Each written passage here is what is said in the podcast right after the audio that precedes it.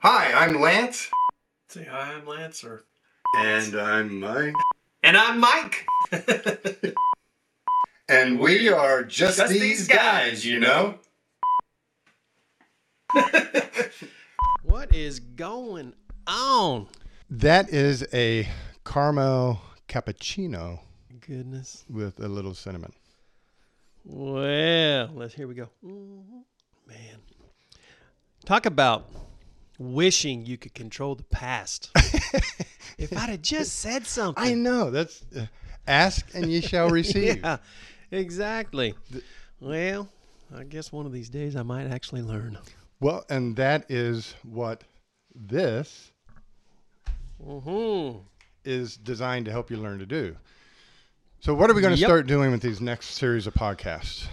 Well, we are going to begin to walk through four fundamentals that Dr. Parker has been teaching for a long time, and he was inspired to put it in a book. And it's called 12 2. And knowing we were going to do this, I've obviously been going back through the book. and I'm telling you right now, it is absolutely um, the Bible is life changing. This is life altering. Fantastic. And Yeah. What I want the audience to know is Mike brought his book in, and the biggest compliment somebody can give an author is this book is mangled. Yeah. It is it is wrinkled. Dog, pages are dog-eared. Things are highlighted. Notes are written in the margin, and you know, that just uh, you know warms my heart that you're actually digging into that and and working on it. Yeah. And admittedly so, the very first thing that I did this morning when I woke up was I completely violated fundamental number one, which is, you know, it's just a habit of, of the way. But here's the thing the most important um, kind of revelation that I have had of recent um, times where I've been in the book is um, that I don't have to expect that to always be the case. Right. That I can absolutely change the way I think about what I think about this. Exactly. And today we'll we'll kind of talk about the introduction to the book because the the uh, the intro and I don't know if we'll get to cognitive restructuring yet, but but these two things kind of set you up to understand what your challenge is to try to do Right. with the four fundamentals. Yep. Now, they're fundamentals. They're they're the basics. Th- These things underlie everything. So once you get the four fundamentals down, then you're ready to take the advanced steps. Mm-hmm. And so, like over the last six years, if you had the four fundamentals down, it would have made perfect sense, and you would have felt super comfortable to ask Right. for what you want. Sure. and that's you know what the fundamentals are designed to do is to reposition your brain is to transform how you think to empower you to pursue the things that you want in your life Yep. and obviously um, for a christian uh, what the most fundamental thing we want is to know his will for us Absolutely. a- And when that settles in, then we can actually seek to know. Yep. But up until this transformation in thinking occurs, we're trying to figure out what it is. But all the while, he's sitting there going, "If you just ask me, Yep. I, I might be able to, you know, shed some light on the subject." it's right there under the closed cover of a book that is piling up dust for so many of us. Um, well, as an example, this morning, Coco, when she got to our house, one of the very first things, what she does is she gets her little area set up in the living room. She'll Right. get this certain pillow out, this certain blanket out. She's got this bag of balls that she gets out. Yeah. And then she walked over to the chair and she looked up at her bottle and she just pointed at it and she all she made was a noise. "Uh." And I knew exactly what she wanted. Right. We're really good at it when we're we're starting out. Mm-hmm. And then we kind of lose track of understanding the power that we have to be able to live in that kind of oh uh, my goodness. world. It becomes so complex. Sure. We make it. Yeah. So in in in in worldly terms, we call that drama. Yep. We, we create so much drama in our lives Yep. Because of how we think. Yep. Well, for those of you who are listening, and uh, next week you'll be able to see I'm wearing a, a shirt today that is Mr. Albert Einstein's face and kind of Lance's hair. and but the idea behind this in, in my very simpleton way of thinking that that you know Albert Einstein had the theory of relativity. This is the theory of relatability. Oh, uh, That's pretty good, isn't it? yeah, I'm going to quote that. Yes, and so this is improving our ability to relate to God and to others Yes. and to ourselves, by the way. Yes. So I'm gonna kind Yes. give this to you, and, Well, and I'm here to No, it's, it's learn with about- everybody else. It's not about I'm going to. Um, I got a question for you. Okay, Uh, you're enjoying that cup of coffee right now, I am. and if you got to the bottom and saw a big uh, goop of cat hair and phlegm, how might you feel? I would immediately regret the past. That's what you Not would good. think. Not good. How would you feel? Yeah, I would be a little. Um, Would you be nauseated? I would be a little You're- nauseated. you're holding your tummy. Hair is not something that I enjoy um, in my coffee. Yeah. Have you ever been eating like a little Jello cup and pull out a big scoop of hair? Oh, I have a story where I had yeah, I had gone to Subway and gotten Dawn and I a sandwich, and uh, the young lady, it was a young lady behind the the counter making the sandwiches, long blonde hair. Got home, the very first bite that I took out of my sandwich, after I chewed it and swallowed it, I felt there was a hair. I grabbed a hold of it, and my arm wasn't long enough Oh to goodness! pull the hair out Of your throat, of my throat. your stomach, your throat. And I immediately here's here's how I responded. I immediately punched the sandwich, smashed it into the table because I just hair. I don't do well with hair, so it's funny that you say that. yeah, that's Well, that's how I would feel. well, right now, there goes that bracelet again. Yep. Right now, people, there are some people out there who are turning off the podcast. they're, they're grabbing their chest. They're they're getting ready to throw up as we talk about this, Sure. and that is part of the introduction here. Yeah. Is the power of the mind Right. that we can think about something gross and have a physiological reaction to the thought. It's so true. I mean, if you think about something gross and then you find yourself dry heaving, the cat hair isn't here. The the long hair from Subway is not in your mouth right now. Mm-hmm. But as you think about it, you start to have this physiological reaction. Yeah, my saliva glands are working overtime right now. And for the people we haven't lost yet, right? that is the power of thinking. Sure. That we can have this thought, and that's all it is, is a thought, and then have this physiological reaction. So if a thought can change your body's function in an instant, Mm, imagine what it's doing to your emotional state, you bet. your your motivation, your your your stress, your Yep. anxiety. Yep. The, the thought is so powerful that it actually can and does regulate all of our emotional, mental, physiological functioning. Yeah. It has control. That and because the thought has that kind of power, that's why we as psychologists or cognitive behavioral psychologists, and we'll get to that more later, Mm-hmm. but that's why we focus so much on thinking is because that is the keystone the cornerstone that, that controls everything and so learning to change how you think and that was something uh, if you remember in the introduction i, I kind of shout out to you about it because um, that was a, a really powerful moment for me you know, I, I, began attending your church and I'm walking in and y'all are playing ACDC and Yeah. um, Tesla. Freaks a lot of people out. Yeah, but you know, there was part of me I'm kind of going back and forth. Like, I love this music, but is it a, does it belong in a church? And I, I started, you know, I dig into you. I'm like, okay, well, he's playing this song for a reason. Let me listen to the song and see why he would choose to play a secular song in a church setting. Sure. And as I listened to the words of the song, I realized that, that there's a double meaning here. Yep. You know, uh, Jesus is just all right with me by the Doobie Brothers.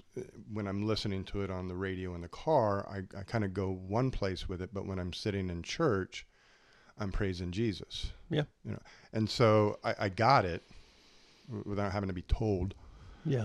But where that real power came in is I was driving around one day and I heard this song by ACDC, If You Want Blood, You Got It. And, you know, up until this moment in time, in my mind, ACDC has been this devil worshiping music, you know, Right. back in the 80s and Yeah.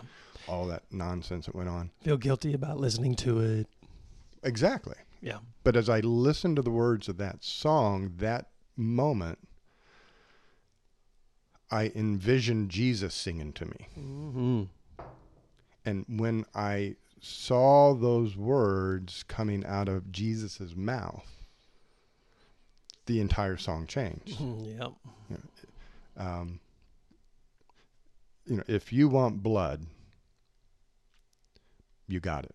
Yep. You know, blood on the streets, blood on the rocks, blood in the gutter, every last drop. And that is exactly what God and Jesus did for us That's right. in order to save all of us, the entire world, in order to free us from the dominion of sin, Mm-hmm.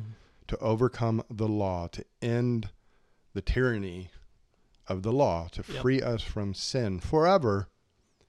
He spilt every last drop of blood. Mm. And and you know, when I see Jesus saying those words to me, Lance, if you want blood, you got it.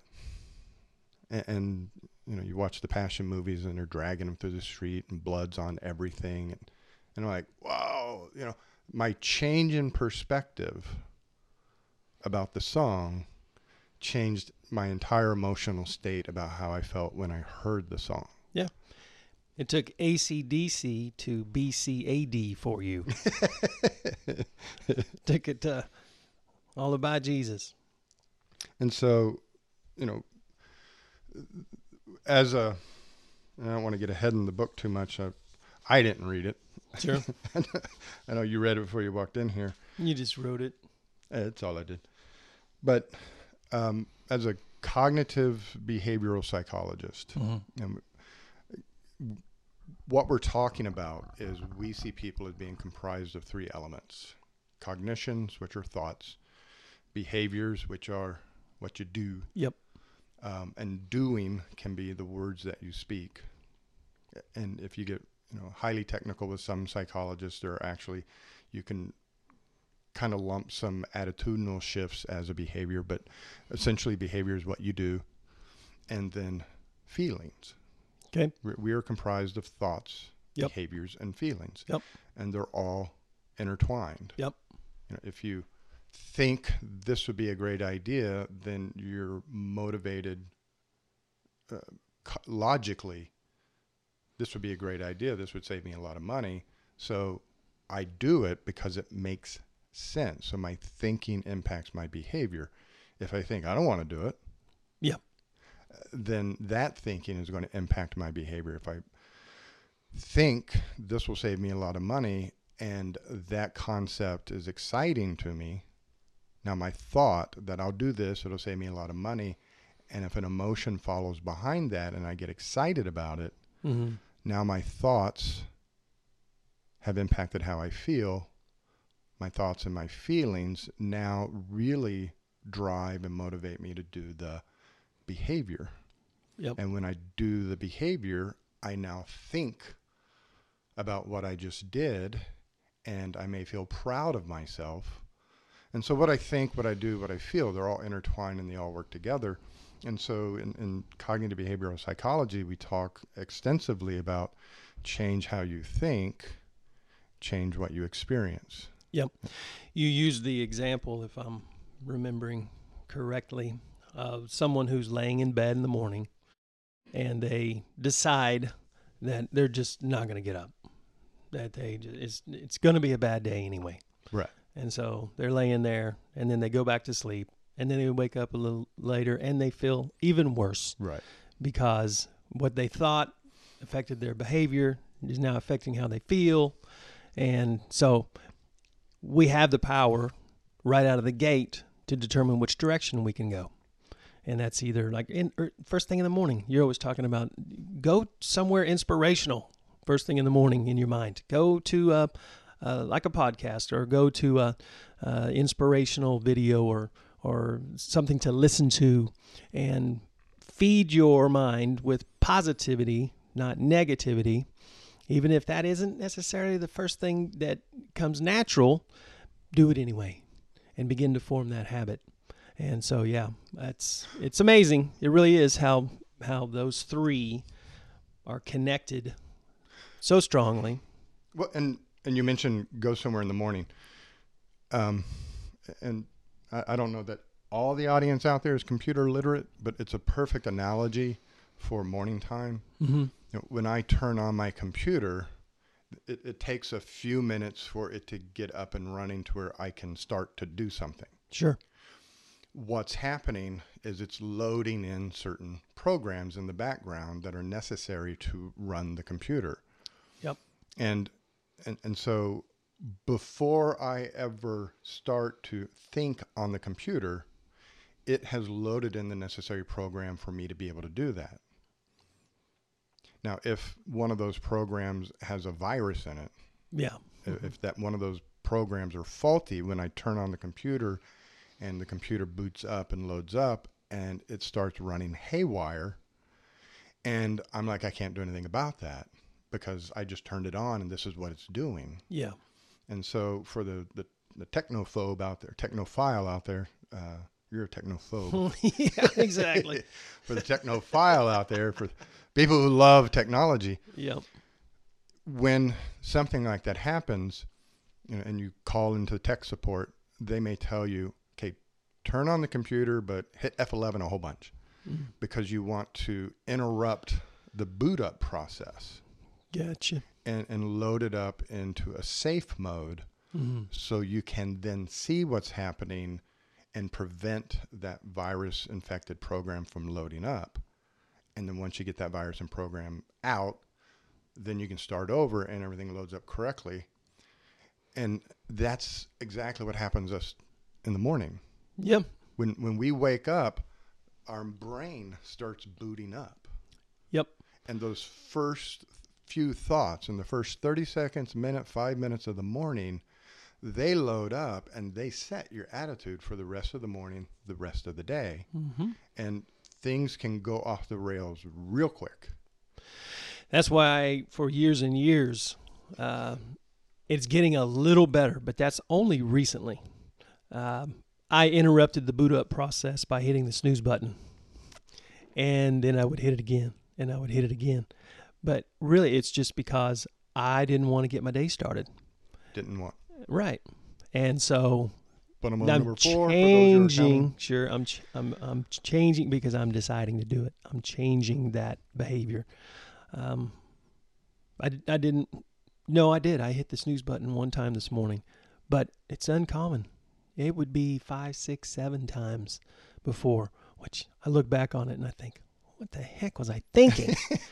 but What were you thinking? it was a it, yeah it was just it was a habit that i had allowed because it, i was in control always have been and i allowed it and the the habit comes from how you think. So when, when Yep. the alarm goes off and you think, I don't feel good, I don't feel like getting up, I don't want to get up, those three thoughts. Here's the here's the crazy thing. What is the computer language that your brain operates in as it's processing data, operating, thinking? What is that computer language called that your brain uses? memory English language. so right Are now, you talking okay i was trying to come up with a computer language i was like the heck No, and and it's you know we have basic, we have COBOL, we have all these different computer languages. Mm-hmm. The computer language our brain uses is called English. Gotcha. And so if you're thinking this guy's weird, well, what are you going to say later? That guy was weird. So the words going through your brain, the computer program, how you're thinking Mm-hmm. is reflected in how you speak. Mm. And so that's when I, I kind of ping on you and, and I definitely ping on my clients. They get tired of me. Sure. but when I ping on you for a word, the word in and of itself is not a bad word, but there's a 90% chance that you're using that, that word as a clue to your perspective. Mm. So, like, don't. I'm always yelling about don't. Yeah. Well, I don't have any coffee. Well, that's fine because that's a factual statement. Right. Th- There is no coffee here. I don't have coffee. And if I mean it in the factual sense, then that's a fair use of the word because it's it's a proper grammar and a proper thought. But if I say I don't have any coffee and I begin to cry, well, I am now thinking in a negative fashion. I am thinking about what I don't have as opposed to what I do have. And, and so, how I think negatively versus positively, it, it, the clues are all around us. It's learning to identify these perspectives and begin the challenge of catching the old perspective and instilling the new perspective. Stop thinking the old way start thinking the new way. Is this sounding familiar? A little bit of transforming of the mind. Paul said, Do not be conformed to the ways of this world. Yep. And so the ways of the world, he's he's not referring to don't go to the bar, Right. you know, don't yell at your wife. The ways. You know, there's a there's a grace point way of worshiping. Mm-hmm. You know, there's the American way. And when we say the American way, we're referring to a belief system, a set of values, principles, uh, what we find important and unimportant. All of that is the way. Yep. And so when Paul says, do not be conformed to the ways of this world, he is saying, don't think like this world. Be transformed by the renewing of your mind. So don't think the way the world thinks, learn to think differently. Yep. By the way, he's directing us towards the way, thinking like Jesus. Well, wasn't that the original Yep. kind of name of Christianity? Yeah. Was Yeah, it the was. way? Yeah. That's what they called the followers of, of Jesus. They were a part of the way. Right. Yeah. And, So- and the way Yeah. is a That- new belief system. You bet. So that's for me, just on a very personal level, what makes this so. Uh,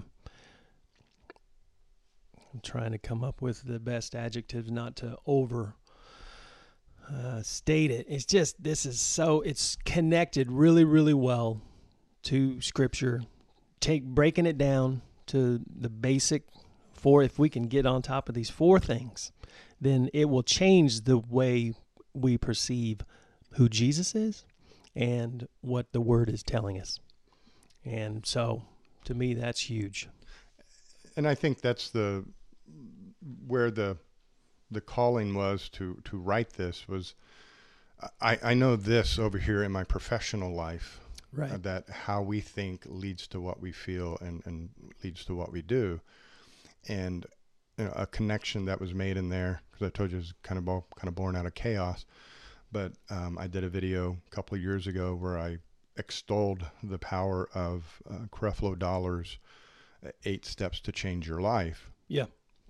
and in that video, he, uh, in his eight steps to change your life that I, I explain in the video, he he talks about Uh, our situation and circumstances. We always find ourselves in the same situations and circumstances over and over and over, and we're, you know, how do we get out of this? We want to change our life. We want to change our circumstances, and there's an eight step walk to be able to do that.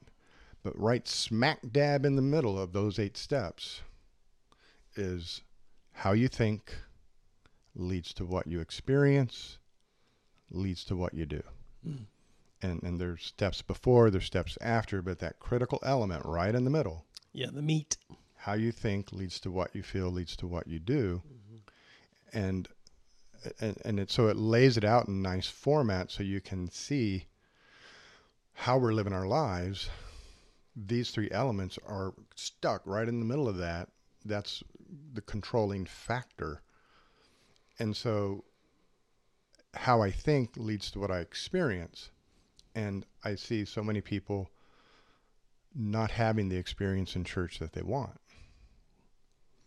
And and they're earnest and they're trying very hard Yep. to to generate that experience but it's it's always just kind of out of their reach just on the other side. And if i do more if i do more if i study harder if i pray harder and and it's not about what you do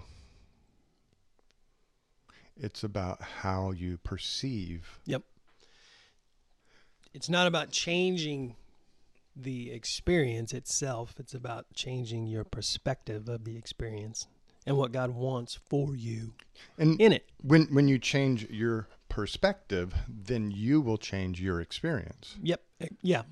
and, and so uh, working out is drudgery i don't like doing it my perspective and because i don't like doing it i don't want to do it and this is stupid now i'm going to experience the drudgery of going to the gym and working out. But if my perspective is this will improve my health ah, perfect example. If a year ago if i had told you hey mike go gluten free it'll change your life Yeah. A year ago, I'd have said, excuse me. Yeah, that sounds like a pretty good idea. And then I'd have done nothing with it. And if your physician said, Mike, you have to change your diet, you have to go gluten free, or I am no longer going to see you as your physician. Boom. It's a doctor's order. You got to do it. He'll fire you if you don't. Would you have done it? I'd have probably tried it, but it it wouldn't have worked. Yeah, it'd have been drudgery. It'd have Yep. been work. It'd Yep. have been complaining the whole time Yep. because your perspective at that time was one of this is silly, this is stupid, there's nothing to gluten, this is a bunch of hogwash. I love bread too much. Uh, I love pasta. You're taking away much. everything that I love in this world. I can't have all this stuff. Yep. But you came to me last week and revealed a revelation in your life. Oh yeah. Gluten has been basically taking me out at the knees for a long time. I have I have been without pain for the first time in my joints, just just inflammation in my joints. I mean, it's been years. Mm-hmm. I'll wake up in the morning, I'll stand up out of bed. And I had for years just accepted that this was my lot in life. This is just what I have to deal with for the rest of my life. And I now stand up and I don't have any pain. I'm telling you. It, I'm a champion for gluten free. And I, I don't know the answer to this question. That's the difference between a psychologist and an attorney. I ask questions I don't have the answer to. Mm-hmm. How is your lower back? It's great. Now, I remember I remember playing golf with you Mm-hmm. and you having to quit Yep. Because the pain you were experiencing was so intense. Yep. I've played two rounds of golf in the last week and a half without any pain. It's it's I'm telling you, I feel so let me try to control the past a little bit. I just feel foolish, but I'm so excited. I'm foolish for just a sec. I feel foolish for just a second, then I quickly move on to how amazing it is right now. right. And in the moment, right now, I have no pain, and it's incredible. and the the reason this behavior change occurred and then stuck was because of your shift in your attitude. Yeah. Something inside of you said, "Let's give this a shot. Let's see what it's about." Yep. I'm open to uh, trying this and giving it a fair shot. Yep. That thought process, that attitude, then allowed you to have a positive experience when the positive results were showing. Yeah. I wanted to give it a really honest and fair shake to really see because it doesn't happen overnight. But it didn't take long. I'm telling you, it was maybe a week, week and a half, and I felt, com- I really felt completely different. So I don't know if everybody will experience that. I don't know, but it can't hurt to try. Well, tell you what, I'm giving it a shot. Cool. You know, we had gone on that vacation and we noticed, uh, you know, by the second or third day, even we were feeling good. yeah. Uh, we were waking up refreshed. We we didn't, you know, feel compelled to have naps. Uh, A common experience for us older people Sure. is to have a big lunch and then be like, "Oh, I need a nap." Mm-hmm. Go lay down. Uh, none of that was going on. We walked 10, 15 miles a day, no pain. Uh, we we slept well, and and we were kind of self-analyzing. Why do we feel so good? and that's we started looking at the foods we were eating at the resort, and there was not a lot of breads or fibers. Or, uh, uh, it, it was you know fresh meats, fresh fruits, fresh Mhm. vegetables, just a lot of clean food, and that's when we realized that you know gut health, Oh yeah. gut health, and and beyond gut health, the, uh, the bowels. The Absolutely. And so, as to to explain to the the listener who doesn't understand what we're talking about with gluten, uh, gluten is a substance that's in a lot of wheats and flours and, and other product, and then the industry will take uh, a wheat and grind it down into something else, and then use it, say, in ice cream to thicken it up. Yeah. And so this this substance that was originally in just kind of like wheat, rye, and barley's, this gluten now is infused in a lot of different foods. And why some people have Hashimoto's disease or celiac disease or, or gluten sensitivities is the body is having an allergic reaction to the gluten. Uh, And so imagine me with my you know horrible uh, allergies to ragweed and pollen Yeah. and I step outside on one of those, you know, highly dangerous days where the, the green air, uh, just, you know, all the pollen's in the air. And I begin to sneeze. My face swells a little bit. My eyes get puffy and red, and tears start coming out of my eyes, and snot's coming out of my nose. And I'm, I'm miserable in my face and my head. That's an allergic reaction to a substance. Sure. Well, when our body has an allergic reaction to gluten, it's happening in our intestines. And, and intestines are very, very large. It's like nine feet of intestines inside you. Yeah. And so when these things become inflamed, you feel horrible, you feel bloated, diarrhea, constipation. It's just a miserable experience. But because you're having that allergic reaction, the body ramps up the defense mechanisms Yeah. to attack. And so your immune system comes online and, and just overreacts to what's going on with the allergic reaction.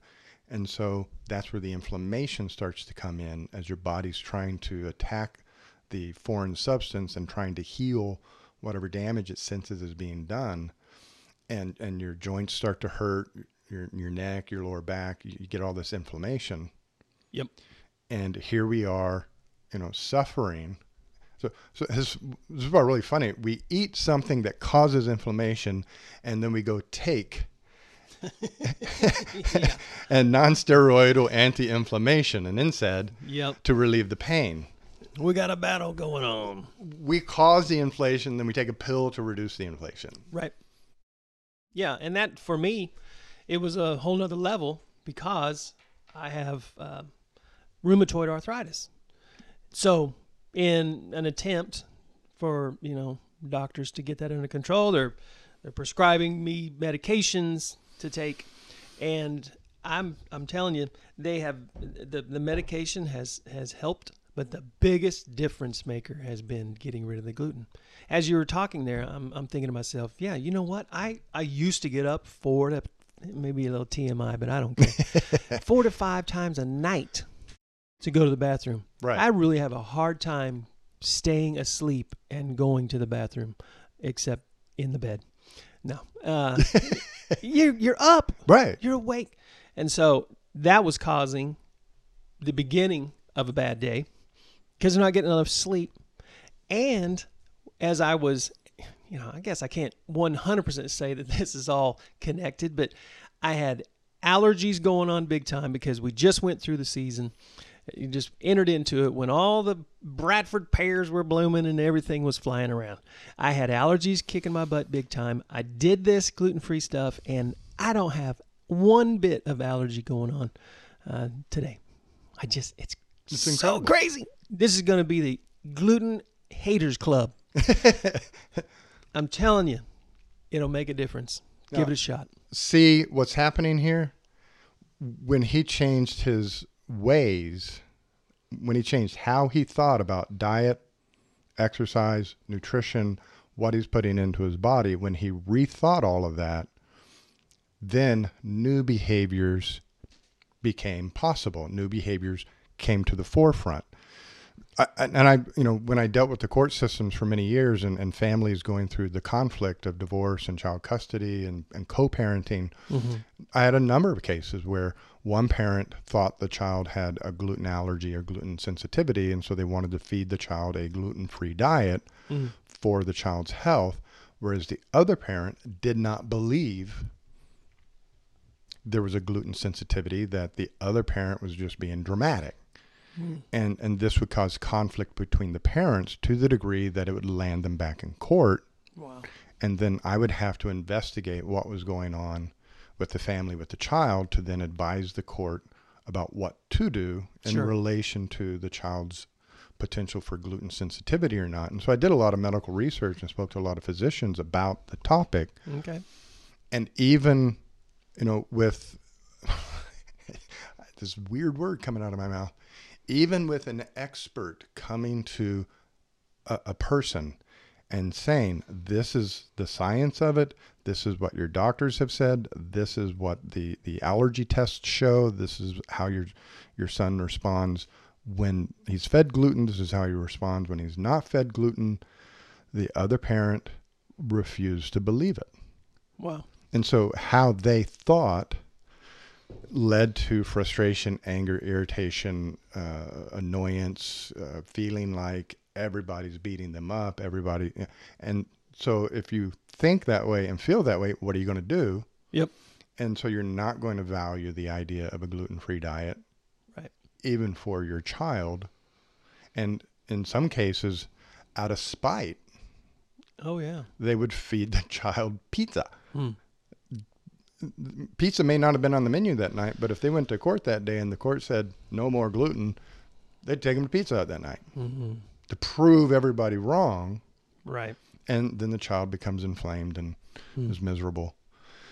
And so, you know, we're talking in the introduction here about the power of how we think and the importance of changing how we think and how changing how we think not only changes how we experience things, see things. You know, my eyes were open to a whole new way of worshiping when I realized that if I thought of the music differently, Sure. I could then have uh, a deeper, more spiritual experience, draw in closer to God by the music that I've always listened to. Uh, You know, that change in perspective changed my emotional experiences and, and changed my behavior. And now Tish and I go to all these Christian rock concerts all over the state hmm because of the power of the music and the words and it becomes this you know remarkable experience. You walk on cloud nine when you walk out. You know, before that kind of revelation with the acdc stuff you know music wasn't that big a deal to me. Right. and here is another example of changing how you think led to you changing what you do and those two things completely changed your not just your emotional experience but your physical experience and here you are today you know excited hmm you know the recovering alcoholic hey guys you know check this out the, the, the newly non-smoker, the, Right. the freshly baptized Christian running around Yep. shouting joy Yep. over gluten. Yeah. All because of a switch in how I was thinking. Yep. And so, over the next um, number of weeks, we're, we're going to walk through these chapters and talk about, you know, how do we reframe our thoughts? What is this cognitive reframing about? How does it work? Why Yeah. is it important?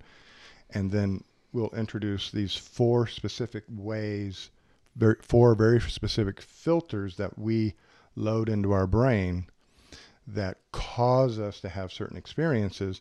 But what we're going to do is learn to identify those filters Yep. so that we can see them when we're thinking a certain way.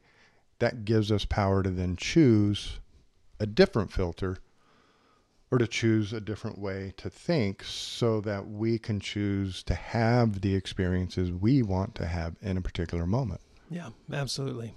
And in this this is the the power to change your world.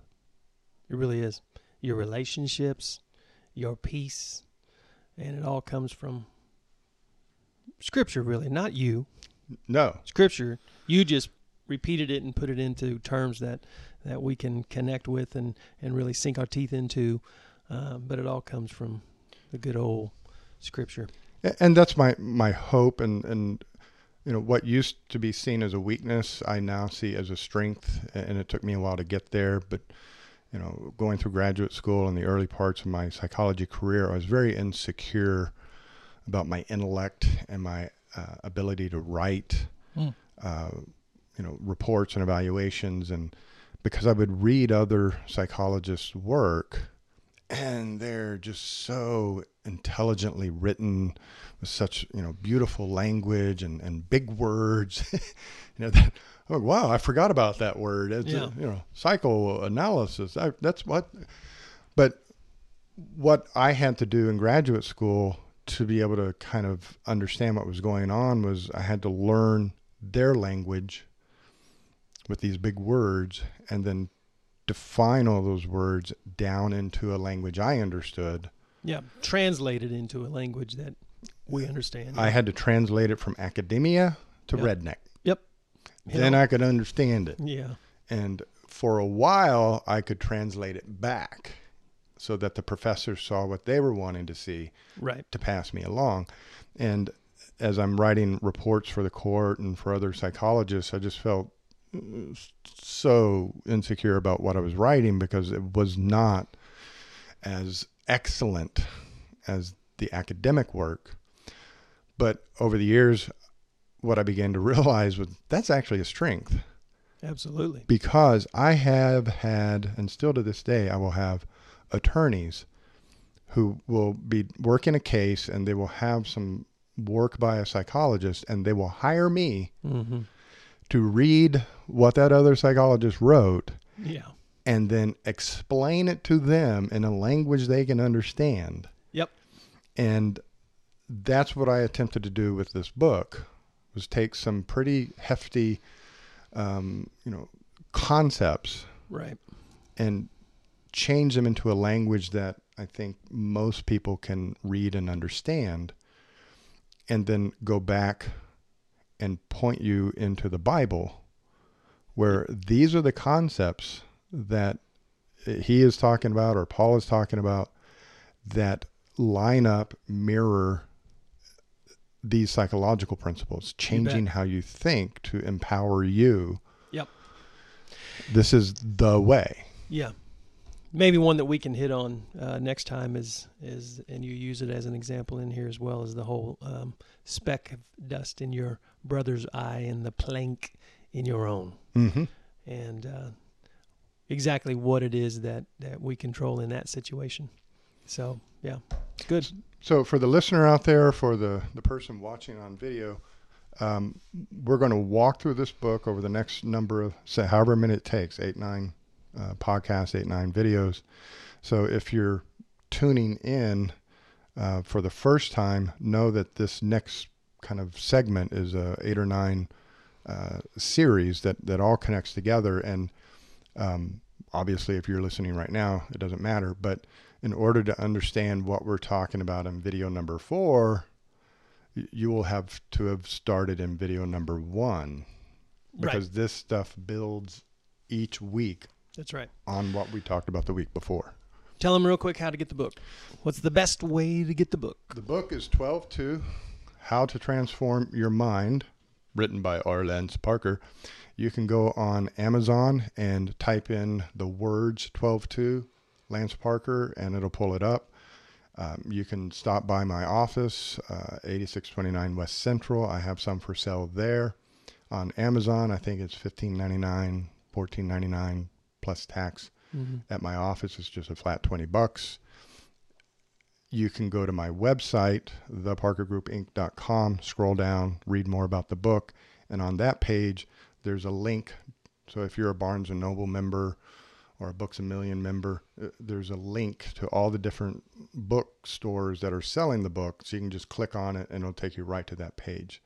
Now, uh, this is time sensitive information right now, but Mike is starting a, a, a Bible study in a week or two May 2nd. May 2nd.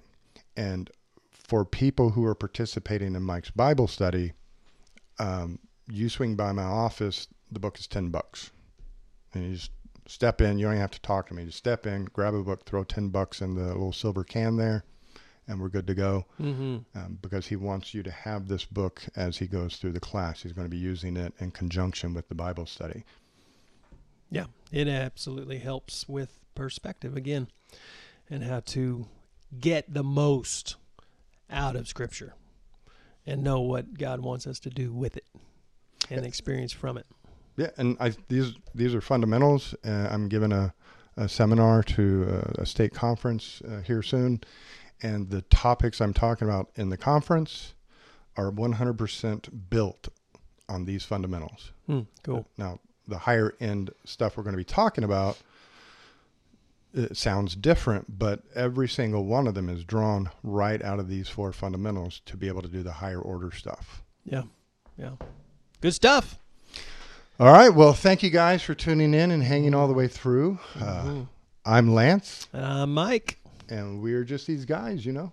Have an awesome week. See you next week on the channel.